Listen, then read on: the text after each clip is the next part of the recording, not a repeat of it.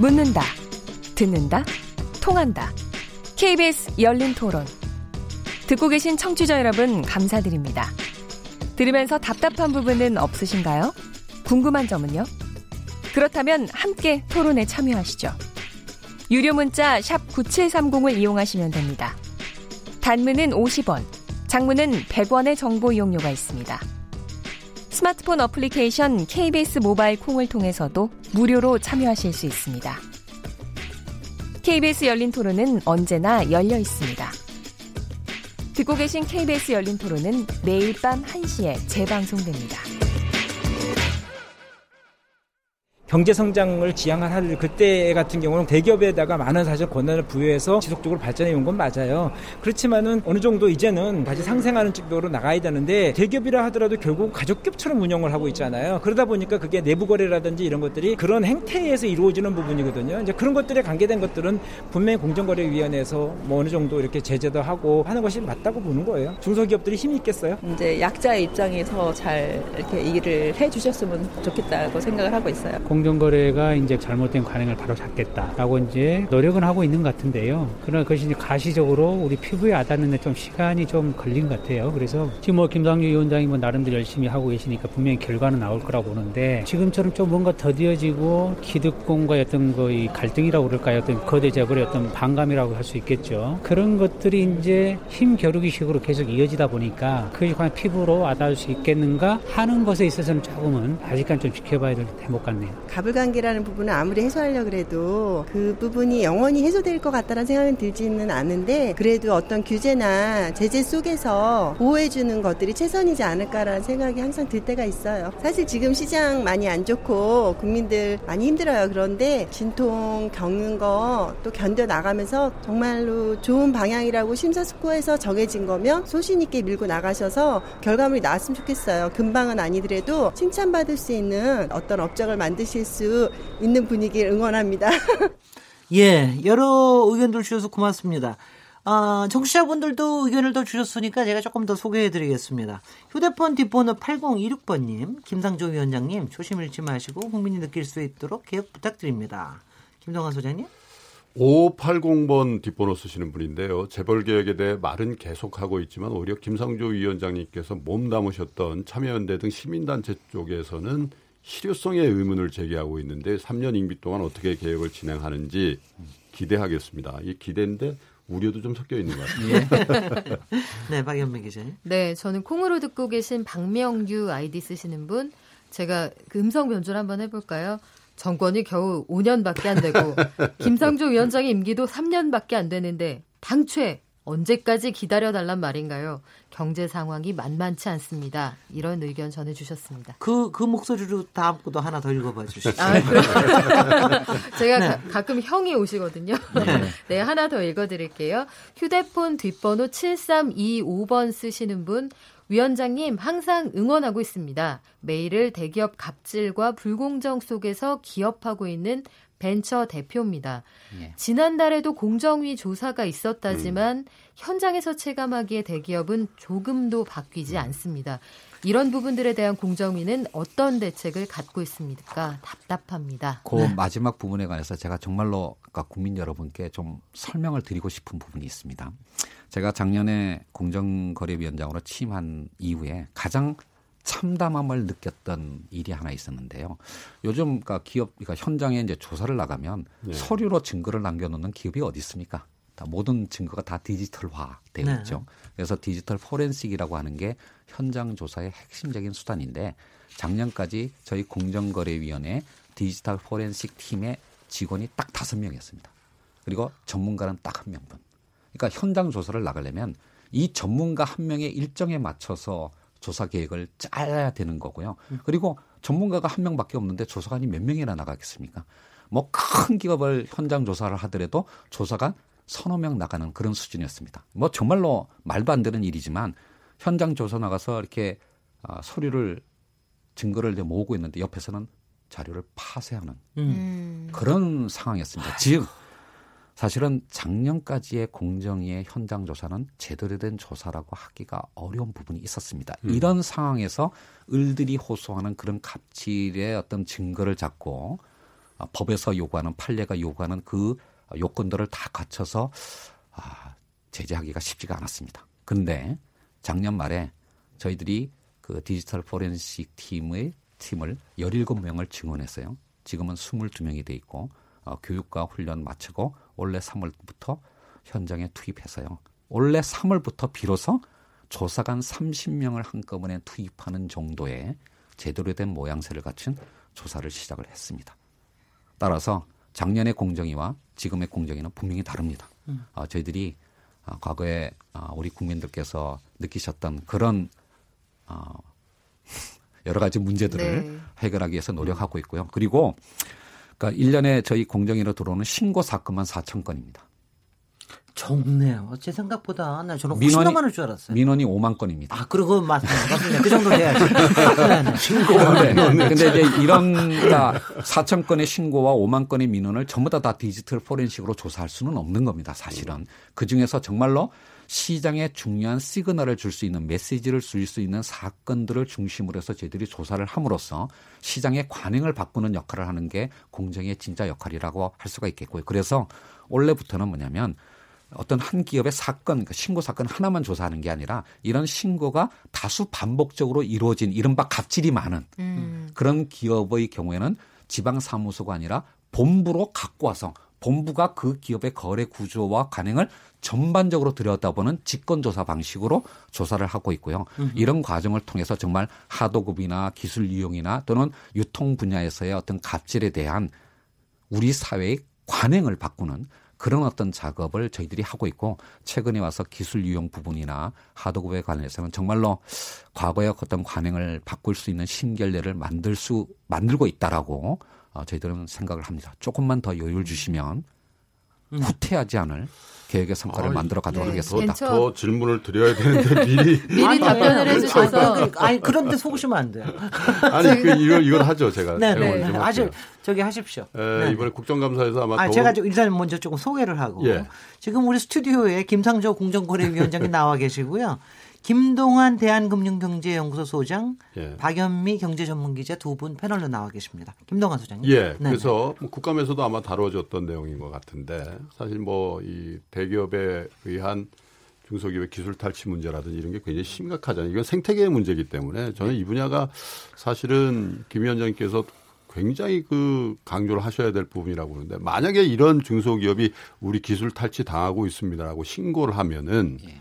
공정위 지금 가이드라인이라는 게 이게 신고 접수부터 모든 행정 절차를 해서 결론을 낼 때까지 대체로 한 13개월 정도 소요가 된다는 가이드라인이 있다고 해요. 네. 그런데 한번 보십시오. 인원도 많이 늘리시고 해서 달라진다고 하시는데 이건 어떻게 보면 기술 탈취를 당했거나 아니면 갑질을 당하고 있는 중소기업의 입장에서는 네.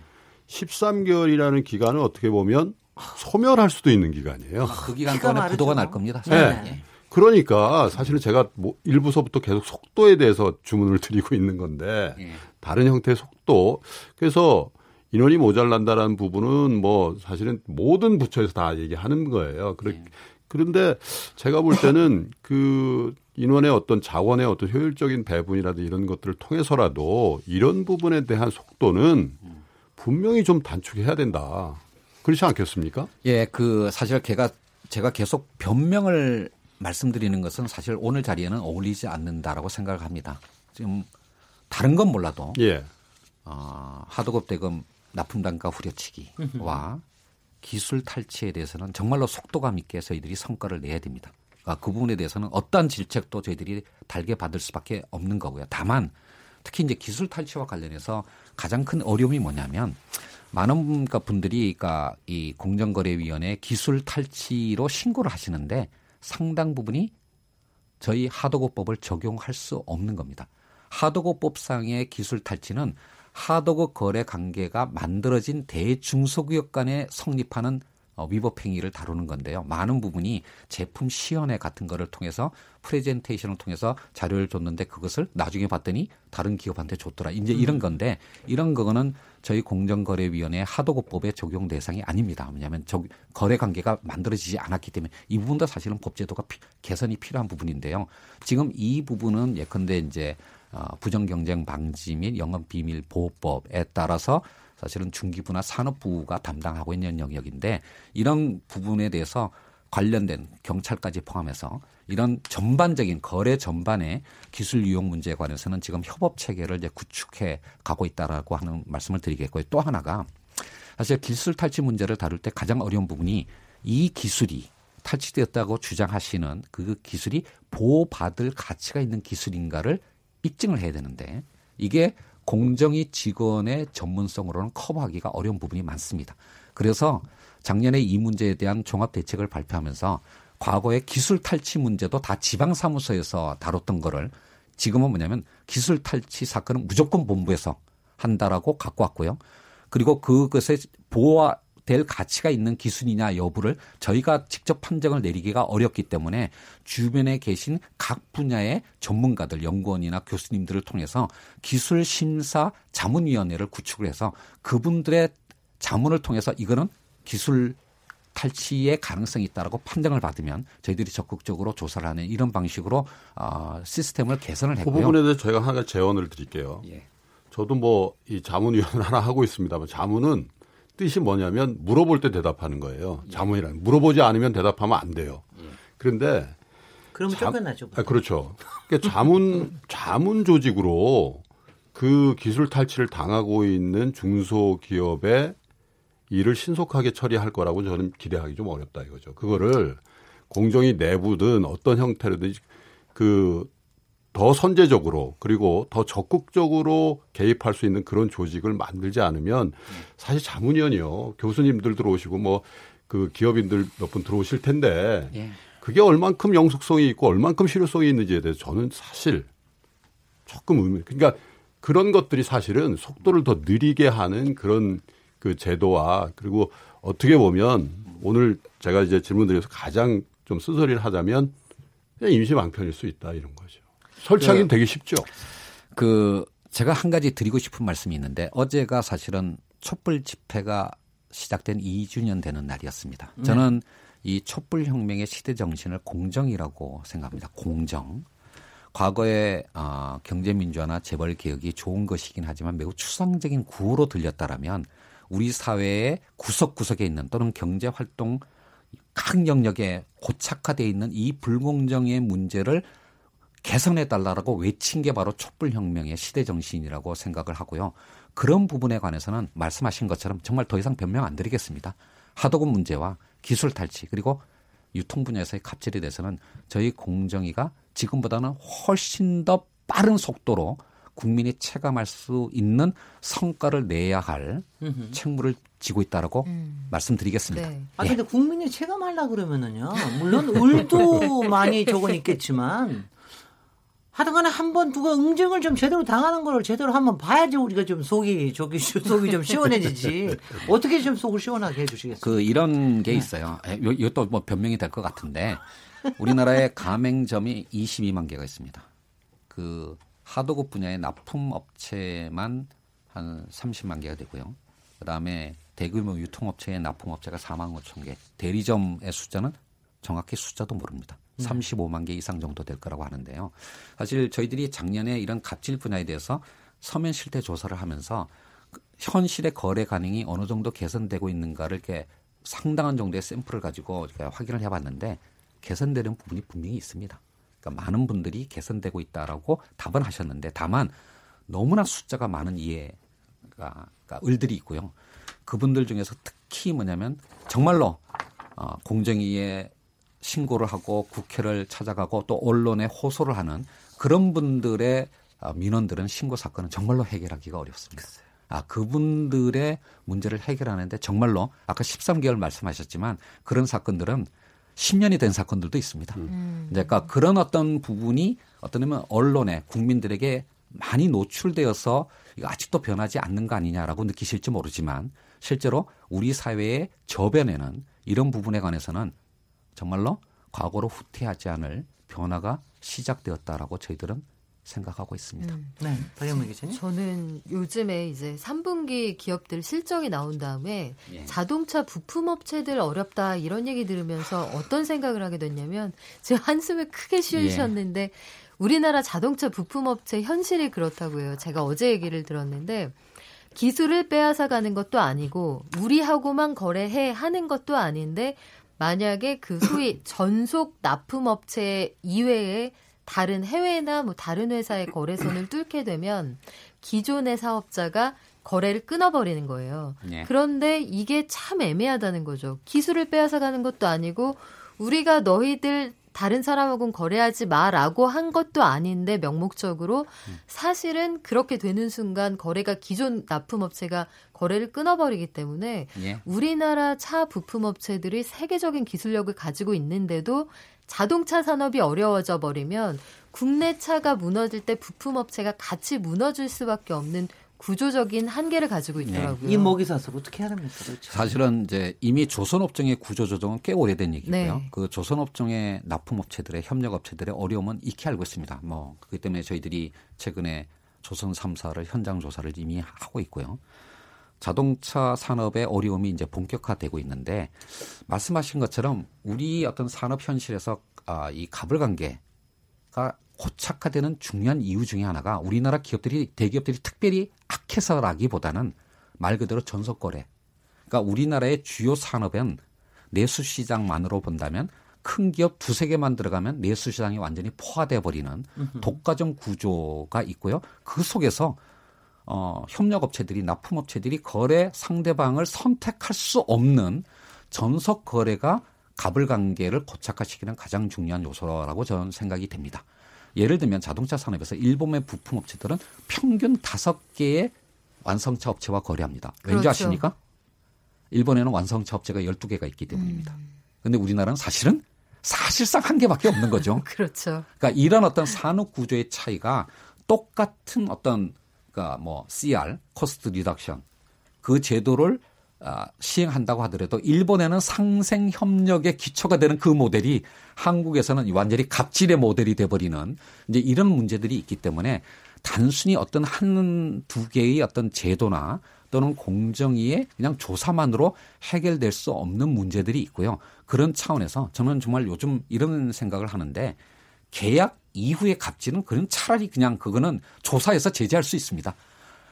계약이 맺어지기 이전에 이루어지는 불공정 관행의 문제는 정말로 우리 사회에 그러니까 독과점적인 산업 구조에서 나오는 문제들이 음. 많고요. 이런 부분에 관해서 정말 공정위가 우리나라의 산업의 시장의 경쟁도를 높이는 근본적인 노력을 해야지만 어, 개선될 수 있는 영역이고 더 나아가서 저는 그런 의미에서 본다면 한국 경제가 좀 더 개방이 돼야 된다고 생각을 합니다. 아, 정말 네. 뭐 우리 한국 경제가 수출을 중심으로 해서 지금 성장해 왔지만 이 수출이라고 하는 것이 숙명 비슷하게 돼 있는데 그거는 뭐냐면 이 너무 좁은 내수 시장에서는 독과점 구조와 갑질 구조라는 것을 벗어나기 어렵고요. 우리의 중소기업들도 그리고 우리의 청년들도 이제는 좁은 한반도를 벗어나서 전 세계를 상대로 하는 경제 활동하고 그 속에서 경쟁력을 갖출 때 그럴 때 우리 사회의 갑질 문화가 아, 개선될 수 있는 탈출구가 열릴 거라고 생각합니다. 네, 근데 이게 네. 다시 그 잘 나가다가 다시 아주 근본적인 문제로 돌아온 것 같아요. 왜냐하면 원론적인 문제로 김상조 김상조 위원장님 교수 시절부터 이제 진보 쪽에 계셨지만 이 재벌 개혁이라는 측면에서 결이 좀 다른 분들이 비난하는 게 뭐냐면 경제력 집중에 대한 시각이 다르다는 거 아닙니까? 다르지는 않는데요. 해결 법 승계라든지 예를 들면 이런 부분에 대해서 굉장히 강조해 오셨지만 정상적인 활동으로 경제력이 집중되는 걸 어떻게 하냐라고 얘기를 한다라고 저쪽에서 비난하는 부분들이 있단 말이죠. 네. 그런데 지금 자동차 말씀하셨지만 자동차가 지금 80% 아닙니까? 내수 시장에. 네. 현대 기아차가. 이런 상황이 어떤 절차적인 정당성이라든지 아니면 그렇지 않은 논란은 차치하고 이게 자동차 산업의 구조조정이 지금 이제 목전에 두고 있고 사실 정부가 지금 자금을 투입하고 있는 상황인데 이게 공정거래위원회의 문제뿐만 아니라 사실은 현대기아차가 잘못된 의사결정을 할 수도 있잖아요. 뭐 제, 가 개인적으로 생각할 때는 몇 년에 땅 산 거 이런 거 굉장히 잘못된 네. 결정이라고 보는데 또 글로벌 어떤 어떤 트렌드를 못 맞출 수도 있는 거고 그러면 원하지 않는 그런 상황이 올 수 있는 거 아니에요? 그럼 국가 경제에 있어서 굉장한 부작용이 날 겁니다 아마 예. 조선하고는 비교할 수 없죠 왜냐하면 고용 유발 효과라는 게 훨씬 더 그렇죠. 어 그 큰 산업이고 또 국제적으로 큰 산업인데 조선은 중 1등이거든요. 글로벌 1등이고 1, 2, 3이잖아요. 맞습니다. 근데 우리 자동차 업체는 지금 10위권이란 말이에요. 예를 들면. 그래서 이런 것들이 사실 어떻게 보면 장기적인 국가 경영이라는 측면에서도 이런 독점적인 산업 구조를 바꿔 나가는 노력을 더 적극적으로 해야 되는 게 공정위의 소관 업무 아니라고 아, 니냐 이렇게 문제 제기를 하는 거죠. 예, 맞습니다. 사실은 공정위의 경쟁 당국의 가장 중요한 역할이 그런 예. 독과점화되어 그렇죠. 있는 시장 구조를 경쟁적으로 전환하는 게 글쎄요. 보다 본질적인 얘기, 그러니까 방향인데요. 그거에 접근하는 두 가지 수단이 있습니다. 저는 이 두 가지 수단이 결합돼야 된다고 생각하는데 하나는 잘못된 행위에 대한 제재, 그러니까 행위적 아, 규율 수단이 필요하고 그걸로 안 된다고 판단이 되는 순간에는 구조 자체를 바꾸는 예를 들면 기업을 분할한다든지 또는 계열 분리 명령을 내린다든지 이제 많은 논란들이 있었지 않습니까? 우리가 잘 아는 미국의 AT&T의 분할 명령과 같은 이제 그런 어떤 수단들이 체계적으로 결합될 필요가 있다라고 생각하는데 문제는 뭐 이겁니다. 일단 한국의 공정거래법은 기업 분할이나 계열 분리 명령제가 도입 안 돼 있습니다. 없고요. 설사 도입돼 있다라고 하더라도 그거는 자주 사용할 수 있는 수단이 아닙니다. 일본에서도 어, 일본의 경쟁법에 이런 기업 분할 제도가 1975년에 도입이 됐습니다. 일본 공치가 지금까지 단 한 번도 발동 안 했습니다. 그러니까 굉장히 어려운 어떤 수단인데요. 저는 그러니까 이런 부분에 관해서 정말 우리 모두가 이젠 단순히 독과점 기업이 우월하다라고 하는 과거의 어떤 생각에서 좀 벗어나야 되겠고 또 하나가 중요한 게 자동차 산업이든 어떤 산업이든 간에 급격하게 산업 기술 환경이 변화하고 있습니다. 그러니까 이런 부분에 관해서 저는 기존의 어떤 독과점 기업의 구조를 어떻게 바꿀 건가라고 하는 고민과 함께 또 하나는 뭐냐면 이런 어떤 기존 대기업을 위협할 수 있는 새로운 기업들이 나타날 수 있는 그런 어떤 그러니까 다이내믹한 어떤 기업 생태계, 경제 생태계를 만들어가는 방식으로 어, 접근하는 것도 필요하다고 생각합니다. 지금 뭐냐면 한국이 선진 경제가 되기 위해서는 삼성전자, 현대자동차와 같은 기업들이 더 많아져야 됩니다. 다만 지금과 같은 구조에서는 절대 절대란 말은 좀 과한 것 같고요. 아마도 네. 삼성전자나 현대자동차와 같은 기업이 다시 나타나기 어려울 겁니다. 네. 그러니까 이런 어떤 환경 속에서 정말 미국에서는 그러니까 30년 만에 마이크로소프트가 세계 1위 기업이 됐고 구글이 10년 만에 세계 1위로 올라서는 그런 어떤 다이내믹한 경제 생태계를 만드는 것만이 그게 우리의 미래를 보장하는 길이고 더 나가서 네. 이런 환경 자체가 저는 기업의 길을 살리는 길이라고 생각을 합니다. 그 제가 이거 골목 상권에 대해서 한번 여쭤봐야 될것 네. 같은데요. 뭐 대기업 갑질 근절이나 이런 것도 굉장히 필요하고 하도급 문제 이런 거 굉장히 피- 필요하긴 한데 아무튼 보통 시민들 입장에서 또 자영업자들 입장에, 입장에서는 이 골목 상권 보호를 위해서 한 발언 굉장히 많았지 않았습니까? 지난 1년 반 예. 동안. 예. 근데 실제적으로 된 게 뭐가 있냐. 여기에서 공정거래위가 무슨 역할을 좀 했느냐. 이 부분에 좀 설명을 해 주시죠. 예, 일단 뭐 저희 공정위 차원에서는 그러니까 유통산법, 가맹 어, 사업법과 대규모 유통업법, 대리점법을 통해서 사실은 제도를 보완하기도 하면서 그걸 통해서 이제 법 집행도 강화하고요. 더더 나가서 사실 이런 어떤 영역에서는 그 상생 협력의 모델을 만드는 것 같은 것도 중요하기 때문에 이런 부분에 관해서 정말 저희들이 정말 열심히 일을 했습니다. 다만 저는 그러니까 이 부분이 단순히 사후적으로 갑질을 근절하는 대책만으로는 해결하는데 한계가 있다고 생각합니다. 그러니까 이 부분은 어떤 의미에서는 산업 정책의 영역에서 고려해야 될 부분들이 많다고 생각합니다. 즉 우리나라의 어떤 의미에서는 자영업에 너무 많은 분들이 들어와 계십니다. 그리고 또 특히 최근에 오게 되면 소비 생활의 많은 부분이 이미 전자상거래예요. 모바일로. 그러니까 골목에 있는 전통적인 어떤 자영업자들이 이제는 손님이 안 오는. 그러니까 한국 경제 전체적으로는 소비 지출이 늘어나지만 그런 개별 자영업자의 매출은 줄어드는 그런 구조적인 어떤 변화 를 직면하고 하고 있고요. 그런 면에서 우리나라의 산업 구조를 어떻게 바꿔갈 것인가, 특히 유통 분야에서의 산업 정책을 어떻게 갖고 갈 것인가에 대한 범정부 차원의 고민과 대책이 필요한 시점이 되었다라고 생각하고 그 중에 한 부분으로 저희 공정위가 원래 하고자 하는 중요한 제도 개선 중에 하나가 전자상거래법의 개정입니다. 네. 그러니까 지금 현행 전자상거래법은 공정거래법만큼은 아니지만 2002년에 제정됐습니다. 제가 이런 표현을 쓰는데요. PC 통신 시절에 만들어진 법으로 5G 시절에. 전자상거래를 규율하고 있다. 아니네. 현실에 안 맞습니다. 네. 예. 월드컵 때 만들었네요. 네. 예, 네. 그 그러니까 G마켓과 같은 오픈마켓이나 배달앱 이런 정말 우리 생활에 이제 이미 너무 깊숙이 들어와 있지 않습니까? 네, 네. 아무렇지도 않게 다 쓰는 거. 예, 근데 네. 이 사업자들이 지금 전자상거래법의 규율에 사각지대에 있습니다. 아. 음. 규율이 안 돼요. 그런데 네. 이런 부분들에 들어가 있는 자영업자들, 소상공인들이 너무 많은 어려움을 겪고 있어서 이런 부분들을 현재의 어떤 전자상거래 생태계에 맞는 법률로 개정하는 작업을 하고 있고요. 사실 공정거래법에 못지않게 중요한 아, 개정 그 작업이라고 그 진입을 생각합니다. 어렵게 하겠다는 말씀이신가요? 아, 그런 건 아닙니다. 아, 지금 간단히 말씀드리면 제가 조금 전에 말씀드린 오픈마켓이나 배달 앱이 아, 전자상거래법상으로는 통신 판매 중개업자로 분류가 되는데 그러니까 수요자 공급자를 연결해준 중개인에 불과하다 그런 뜻입니다. 그러다 네. 보니까 아, 그 중개업자들이 나는 거래 당사자가 아닙니다라고 고지하면 어떤 책임도 안 지도록 되어 있습니다. 음. 근데 사실은 그 플랫폼이 모든 거래를 사실은 매치시키고 실질적으로 어떤 의미에서는 판매하는 역할도 하는 거지 않습니까? 그렇죠? 그런 변화된 현실에 우리의 이 전자상거래 생태계를 어떻게 만들어 갈 것인가에 대해서 많은 어떤 의견들이 있었고 이 부분은 여야 의원님들이 공이 공감하시는 문제이기 때문에 음. 가능한 한 빨리 법 개정이 이루어졌으면 하는 마음을 갖고 있습니다. 예. 지금 이제 두 번째 저 2부를 잠깐 끝내고요. 잠시 쉬었다가 얘기 이어가도록 하겠습니다. 지금 여러분께서는 KBS 열린 토론 시민 김진애와 함께하고 계십니다. 토론. 듣기만 하면 답답하시죠?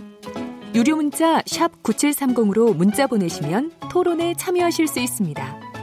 짧은 문자는 50원, 긴 문자는 100원의 정보 이용료가 있습니다. 스마트폰 어플리케이션 모바일 콩을 통해서도 무료로 참여하실 수 있습니다. KBS 열린 토론은 당신을 향해 언제나 열려 있습니다. 네, KBS 열린 토론, 토론 오늘 김상조 공정거래위원장 스튜디오에 직접 모셔서 김동환 대한금융경제연구소 소장, 박연미 경제전문기자 두 분 패널과 함께 얘기 나누고 있는데요. 청취자분들께서 보내주신 의견 소개해 드릴게요. 휴대폰 뒷번호 34, 3433번님, 을만 변화의 바람을 느끼는 것이 아니고, 갑도 사회가 변하고 있음을 느끼는 결과가 나오길 바랍니다. 갑이 아무것도 못 느끼니 변화가 없는 것 같습니다. 아유, 참. 네. 저도 하나 할까요? 네. 휴대폰 뒷번호 0183 쓰시는 분인데요. 건설사의 불공정 행위를 꼭 좀 잡아주십시오. 단가 담합 등도 그렇지만 소비자 피해와 직접 관련 있는 지역 주택조합과 건설사와의 계약 관계 또 사업 주체 관계 등의 관례를 꼭 고쳐주시길 부탁드립니다. 이런 사연이 있었네요. 네. 콩으로 듣고 계신 곽기윤 선생님 사연도 전해드릴게요. 자동차 부품 업체에 다니고 있습니다. 이제 월급까지 밀리고 있고 정말 많이 힘듭니다. 김상조 위원장님 말씀이 맞습니다. 한 회사가 독점이다 보니 여러 고객사 확보가 너무 힘듭니다. 이 같은 부분에 대한 공정위의 현실적인 방안도 나오길 바랍니다. 이런 의견 주셨네요. 아, 참, 뭐 이게 뭐, 이거 한숨 쉴 일이 뭐 한두 개가 아니라 가지고 예. 정말 어려운데요. 의료본의 3부에서는 사실은 이제 1, 2부보다 더 어려운 문제입니다. 그러니까 문재인 정부의 전체적인 경제 운영과 또 공정거래위의 역할 뭐 이런 부분에 대해서 얘기를 좀 나눠볼 텐데요. 일단 문재인 정부 출범한 지 1년 반 됐는데 예. 그래서 경제 운영에 대해서는 뭐 낙제점이다 이런 얘기를 뭐 야당에서는 엄청나게 받고 있습니다. 뭐 바로 음. 며칠 전에 주식시장 폭락이라든가 이런 부분도 다 그런 문제랑 음. 관련이 있는 걸 테고요. 일단 일단 김성조 위원장님께서 직접 평가하시는 음. 지난 1년 반 동안의 문재인 정부의 경제 운영 어떻게 음. 보고 계십니까?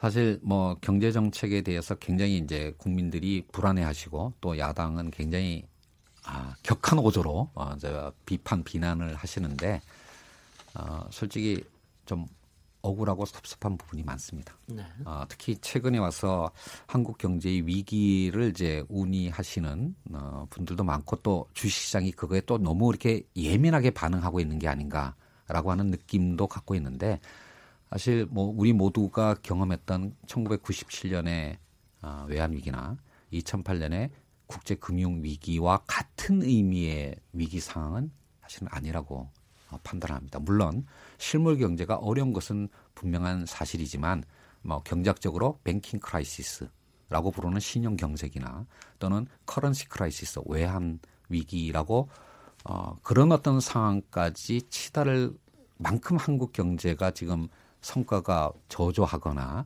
아, 구조적인 문제가 중첩돼 있다고는 생각지는 않고요. 네. 다만 경제 정책이라는 거 하는 것이 다시 한번 말씀드리지만 문재인 정부가 추구하는 경제 패러다임의 전환이라고 하는 것이 1년, 2년 만에 성과가 나타날 수 있는 것은 아닐 겁니다. 아, 국내의 경제 환경 변화에 따라서 끊임없이 어, 보완하고 조정해 나가야 되겠지만 어, 위기라고 하는 말을 너무 어, 강조하시면 자주 하시면 아, 경제가 정말 위축될 수도 있으니 아, 정부에게 좀 더 힘을 실어주시는 아, 격려를 좀 해주셨으면 하는 마음을 갖고 있습니다. 제가 김동환 제 소장님이 하시는 예. 그 신과 함께 그거 자주 듣는데 네. 거기에는 무슨 경제 위기 이런 얘기 잘 안 나오대요, 정말. 근데 이제 네. 맞아요. 이제 경제학자시니까 네. 그 위기 크라이시스와 변동성의 확대는 좀 구분해서 보셔야 예. 되는 건 예, 맞아요. 예. 예. 네. 왜냐하면 위기라는 거는 대채무를 못 갚는다든지 아니면 환율이 폭등해서 음. 국가의 신용도에 문제가 생긴다 네. 그런 거 그러니까 97년도 98년도의 상황을 음. 국가 단위에서 위기라고 하는데 그런데 우리 청취자 여러분들이나 국민들의 생각은 그러냐 이거예요. 그거는 경제학자로서 하실 얘기인데 음. 문재인 정부의 경제팀의 일원으로서는 그렇게 말씀하시면 안 된다. 왜냐하면 위기의식을 느끼고 있잖아요, 국민들이. 예. 심리적으로 위기 상태면 저는 위기라고 보는 거예요. 저는 위기팔이를 하는 사람은 아니지만 예. 엄밀한 의미에서 보면 야당이라든지 반대파에서는 그런 것을 자제해주고 오히려 주도권을 가지고 정책으로 경제를 끌고 가는 입장에서는 오히려 더 선제적으로 그런 부분에 대해서 얘기를 해주고 그리고 그 위기적인 상황, 심리적인 측면에서 위기 상황을 확실히 돌파할 수 있는 어떤 무언가를 손에 잡히게 뭘 해줘야 된다 이런 여론이 많다면 예를 들면 음. 비근한 예로 97년도, 98년도의 상황을 얘기를 많이 하세요. 음. 이건 진보, 보수, 어르신, 청년 음. 할거 없이 뭐 청년은 그 경험을 못했으니까 빼고요. 뭐냐? 98년도에 DJ 정부가 들어와서 지금보다 훨씬 더 큰 위기 상황 아니었습니까? 뭘 했습니까? 정말 무리수라고 평가받을 만한 정책까지 포함한 벤처 정책을 했다고요. 네. 그 덕에 우리가 IT 강국이 됐다라는 그렇습니다. 얘기는 그건 뭐 우리 교훈이잖아요. 네. 그런데 네. 문재인 정부가 들어와서 과연 그렇게 국민들을 경제 정책으로 통합해낼 수 있는 무언가를 했는가? 음. 소득주도 성장도 좋고 공정 경제도 좋아요.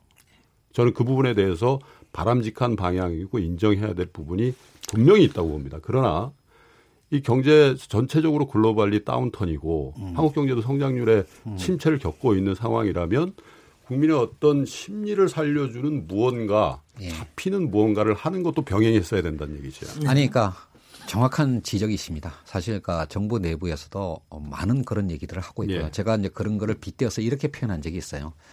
그러니까 특히 이제 최저임금 논란이 벌어졌을 때 통계적으로 올바른 대답이 정치적으로 올바른 것은 아니다.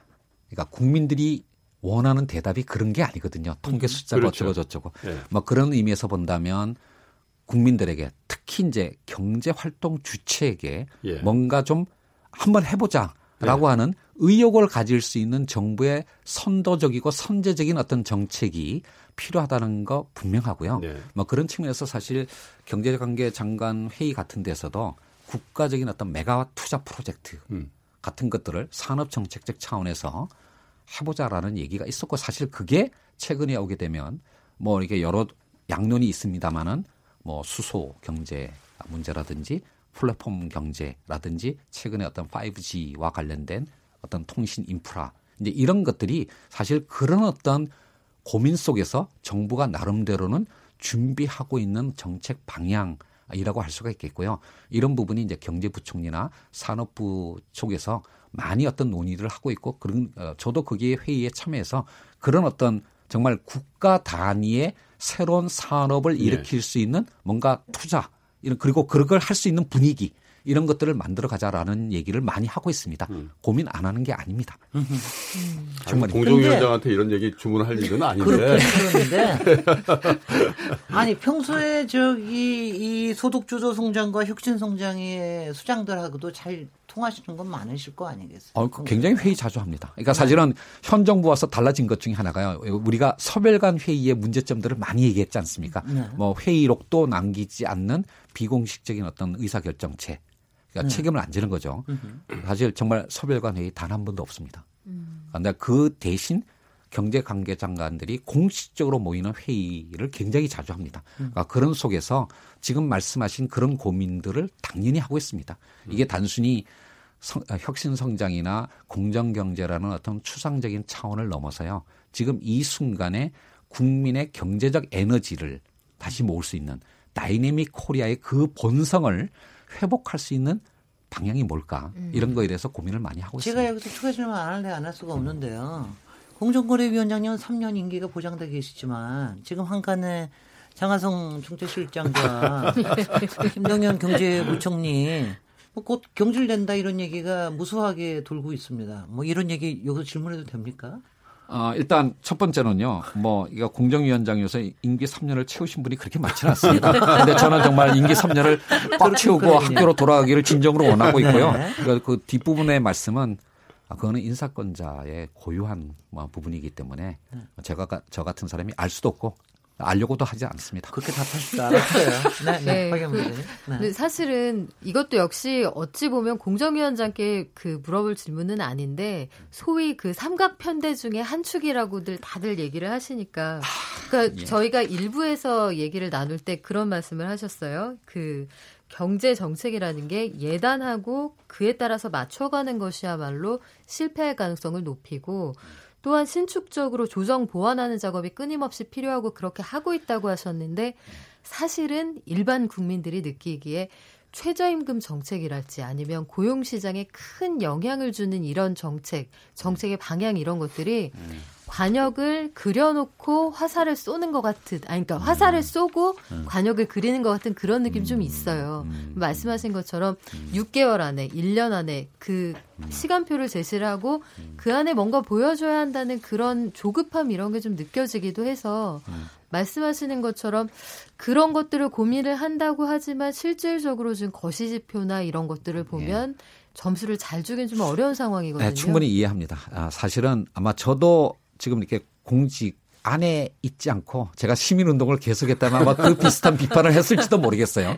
근데 정말로, 어, 음, 솔직하게 고백하건데, 어, 제가, 어, 작년 3월부터 5월까지 딱 두 달 캠프 생활하고 바로 이제 공정거래위원장으로 이제 예. 지명됐지 않습니까?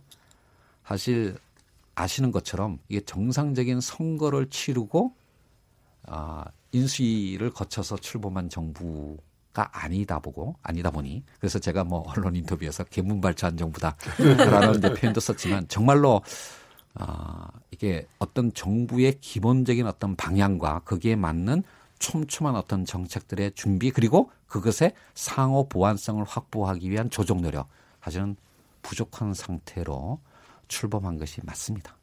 아, 그런 의미에서 사실 작년 하반기까지는 이런 어떤 다른 정부 같으면 이미 인수위에서 거쳤어야 할 내용들을 작년 어떤 하반기에 정부 출범한 이후에 했다고 할 수도 있겠습니다.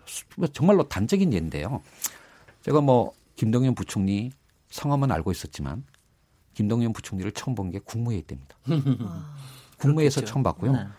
장관님들의 상당 부분이 사실은 국무회의에서 상견례 한 경우들이 많습니다. 아, 그럴 정도로 우리가 이 정부의 국정 철학이 무엇이고 그 기조가 어떻게 만들어져야 되고 그것을 어떻게 부처간에 조율해야 되는가라고 하는 부분에 관해서 상당히 사실은 준비 없이 출발할 수밖에 없는 그런 태생적 한계를 갖고 있는 정부이고요.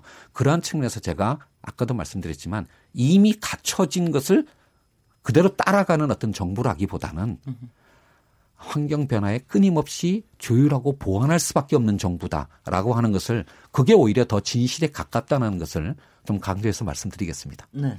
그, 그 양쪽에서 다 비판을 받으신다는 거는 있지만 특히 진보 진영 쪽에서 나오는 비판에 대해서는 사실은 좀 아프시기도 하고 또 그쪽에 충고를 주시고 싶은 것도 있는 모양이에요. 지난번에 이런 얘기 하셨어요.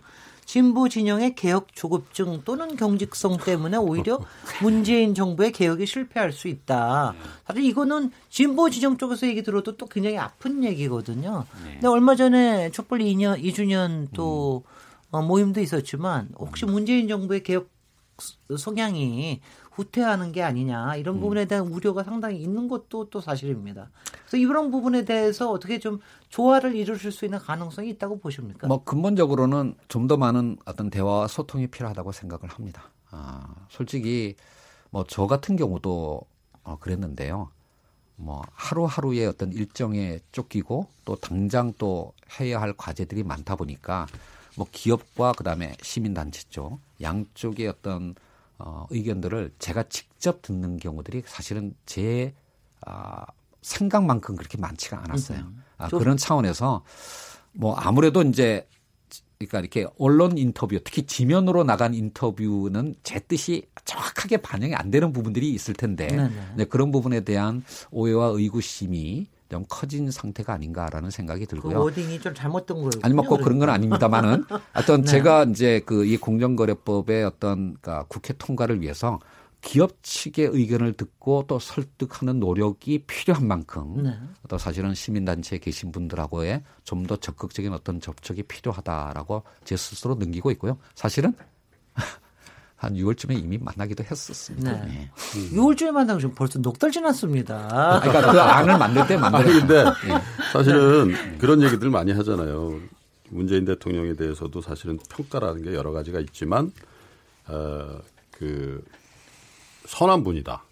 그리고 문재인 대통령 주변에 김상조 위원장을 비롯한 에, 참모 그룹도 선한 분들이 많다라는 평가는 대부분 다 인정을 해요. 근데 조금 모자라는 걸 굳이 지적을 하자면 스킨십. 아까 진보 진영에 대한 스킨십도 스킨십입니다. 자기 편이라고 생각하시면 안 돼요. 맞습니다. 그래서 아우르는 스킨십하고 이게 책상에서 혹은 이론을 가지고 뭔가 적용하려는 노력들은 굉장히 많이 하는 것 같은데 민생 속으로 기업체 속으로 예. 또 소비자들 속으로 들어가는 노력은 글쎄 그렇게 후한 점수를 주기 좀 어려운 거 아닌가 저는 그런 생각이죠. 어, 어떤 의미에서는 아마 이 문재인 정부에 참여한 인사 중에서 가장 적극적으로 소통하신 분이 대통령일 겁니다. 예. 아, 다른 어떤 장관들이 그런 면에서 소통과 대화의 노력이 부족했다라고 하는 지적은 정확한 것 같습니다. 아, 정말로 정신없이 출발한 정부이다 보니까 그러니까 이런 부분에 관해서 정말로 더 많은 어떤 접촉의 어떤 그러니까 기회들을 만들어야 되겠다라고 네네. 그러니까 그건 분명히 그러니까 인정을 하겠습니다. 예. 네네. 네. 네, 그 박영문 기자. 저는 그 국민들이 기다려주지 않는다는 거, 그 예. 부분에 대한 강조를 다시 한번 드리고 싶은데, 그, 알고 있어요. 그 인수위가 얼마나 이 빡빡하게 짜여져서 그 안에서 치열하게 토론을 하고, 국정 슬로건에 대한 그 최대 공약수를 만들어내는지, 저도 인수위 출입을 해봐서 알고 있는데, 그 과정이 설령 건너뛰어졌다 하더라도, 국민들은 기다려주지 않습니다. 그 갈급한 그런 속도에 대한 그런 열망 이런 것들은 좀 고려를 하셔야 될 것 같고 사실은 그 정부 안에서 치열한 토론이 이루어지고 있다는 건 일견 건강한 부분이기는 한데 이 안에서의 그 불협화음이랄지 이견이랄지 이런 것들이 밖으로 반드시 여과되지 않은 상태로 새 나오는 게 바람직하다고 생각은 안 되거든요. 더구나 이게 우리 경제가 확장적으로 잘 되고 있구나 이럴 때 아 좀 더 잘해보자 이런 분위기가 아니라 누구 탓이냐 이런 얘기를 하고 있는 시점에서는 더더욱 그렇다고 보기 때문에 우리가 왜 장관이 새로 취임했을 때 취임 첫날 기자가 뭘 물었을 때 아 제가 오늘 취임해서 잘 모르겠습니다. 이게 양해가 되지 않잖아요. 예. 그리고 꽤 많이 전 정부에 비해서는 정부를 사람들이 꽤 많이 기다려주고 인내해줬다 이런 생각 을 네. 갖고 있기 때문에 이제는 뭔가 좀 예. 보여주셔야 될 때가 되지 않았을까 사실은 싶습니다. 그첫 1년 동안 시민단 쪽에서 시민단체 측에서 얼마나 자제했는가 제가 잘 알고 있습니다. 사실 아마 뭐 정말 그러니까 초반부터 비판을 하고 싶은 그 부분들이 많았을 텐데 한 1년여 동안 정말로 어, 잘 참아줬다는 그럼요. 거 지지하기 정말 얼마나 어려운 줄 아세요. 예, 정말로 그 감사드리는데요. 어, 지금 말씀하신 것처럼 국민이 언제까지나 참고 인내하지는 않을 거다라고 하는 건 알고 있고 특히 최근처럼 네, 뭐 정말 증시가 굉장히 흔들리는 그런 상황 속에서 컨틴전시 플랜이라는 단어까지 이제 나오는 그런 상황이 됐는데 이때 이 contingency plan의 가장 핵심이 뭐냐면 상황을 인지하고 통제할 수 있는 컨트롤 타워가 존재하고 있다라고 하는 것을 끊임없이 시장에 거듭거듭 확인해 주는 게 이게 contingency plan의 핵심입니다. 그렇죠. 그런 측면에서 사실 정부 내부에서 건강한 토론이 이루어지 진다는 것도 중요하지만 지금 시점에서는 어떤 의미에서 정부 내에 조율된 완보이스가 하나의 목소리가 시장에 전달되는 게 지금은 더욱더 중요한 시점이다라고 하는 거를 사실은 잘 알고 있고요. 이런 부분에 대해서 좀 부족한 부분이 있으실지는 모르겠지만 뭐 이거는 정말로 조속히 보완해야 될 부분이라고 예. 아마 저도 생각하고 있습니다. 아유, 벌써 시간 벌써 거의 다 맞출 시간이라서요. 지금 말씀하시는 거 들으니까 정말 문재인 정부에는 선한 사람, 좋은 사람은 많은데 우리 시민들이 조금 더 원하는 거는 조금 더 독한 사람, 음. 조금 더 센 사람, 조금 더 음. 빠른 사람 이런 분도 좀 원하시는 게 아닌가 하는 생각도 들고요. 음. 그래서 이제 지금 아무래도 올해 하반기에 큰 목표가 국회에서의 공정거래법 전면 개정안 통과시키는 것일 텐데 그 부분에 대한 어, 나름대로 작전과 그리고 이제 앞으로 공정거래위원장 남은 1년 반 이 부분에 대한 생각을 한 2분 정도 조금 차분하게 말씀해 주시면 좋겠습니다. 예, 그 38년 만에 시도하는 공정거래법의 어, 전부 개정이라고 하는 것은 단순히 어느 한 부처의 과제일 뿐만 아니라 사실은 어, 문재인 정부의 공정 경제의 성패를 좌우하는 어, 중요한 어떤 요소다라고 제 스스로 생각을 하고 있고요. 어, 이 부분을 위해서 우리 공정거래위원회 직원들 정말 어, 열심히 이제 노력을 하고 있는데 다만 지금 저희들이 입법예관 그안 그대로가 국회를 통과할 거라고 생각하지는 않습니다. 네. 그러니까 이런 부분에 관해서 기업과 시민단체는 물론이려니와 국회 여야의 의원님들의 어떤 충실한 심의를 거쳐서 뭐 가장 합리적인 어떤 수준으로 어, 법안의 개정이 이루어질 수 있도록 저희들이 많이 노력을 하겠고요. 아, 또 하나는 정말로 이제 이게 공정거래법의 내용이 기업 옥죄기가 아니냐라고 하는 이제 비판들이 또 한편으로는 이제 있지 않습니까? 너무 느리다는 비판도 있지만, 네. 근데 기업 옥죄기가 아니라고 생각을 합니다. 아까도 말씀드렸지만 저는 이 기업 기업이 한국에 한두 개만 있는 것도 아니고요, 대기업만 있는 것도 아닙니다. 오히려 어, 중소기업, 중견기업, 대기업이 아, 공정한 어떤 평평한 운동장에서 이렇게 아, 경쟁을 할 수 있는 그런 새로운 생태계를 만드는 것이 그게 바로 진짜 기업의 길을 살리는 길이라고 생각하고 그런 측면에서 이 저희들이 이 공정거래법 전부 개정안을 필요 최소한의 어떤 영역으로 다듬어 왔다라는 것을 좀 믿어 주셨으면 좋겠고 네. 내용에 대해서는 정말로 충실히 설명드리고 심의 받도록 하겠습니다. 네, 오늘 김동환 소장님, 박연민 기자님 굉장히 수고 많이 하셨는데요. 전문가로서 또 이 오늘의 패널로서 공정 김상조 공정거래위원장에 대한 덕담과 예. 또 좋은 정리해 음, 주십시오. 짧게 한 50초씩. 짧게 덕담을 네. 하겠습니다. 네, 덕담. 3년 임기를 무사히 잘 그 완료하시기를 바라겠습니다. 그리고 학교로 돌아가셨을 때도